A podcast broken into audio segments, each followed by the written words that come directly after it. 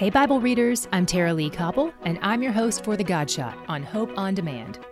Christ redeemed us from the curse of the law by becoming a curse for us. For it is written, Cursed is everyone who is hanged on a tree, so that in Christ Jesus the blessing of Abraham might come to the Gentiles, so that we might receive the promised Spirit through faith. Galatians 3 13 through 14. The churches in Galatia had a lot of questions about how to please God. They wanted to honor him and do what he required. And Paul told them the best news ever Jesus has already done what God requires of you. He took the curse you deserve and he traded it for his righteousness. He took the death you earned and granted you eternal life. And with that eternal life, God also grants us his Holy Spirit to live in our hearts by faith. And a few of the things Scripture says his Spirit does in us is give us new desires, guide us into truth, grant us obedience and repentance, and help us live in ways that please God.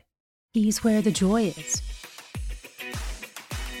To hear more of The God Shot and other great podcasts, go to hopeondemand.com.